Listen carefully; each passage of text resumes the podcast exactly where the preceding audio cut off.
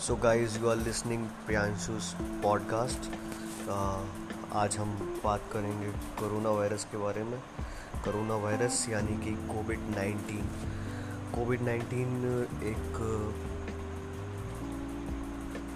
एक टाइप की फैमिली हाँ एक टाइप की फैमिली है। कोविड कोविड फैमिली के अंतर्गत जो वायरस आते हैं उन्हें कोविड नाइन्टीन के अंतर्गत रखा जाता है।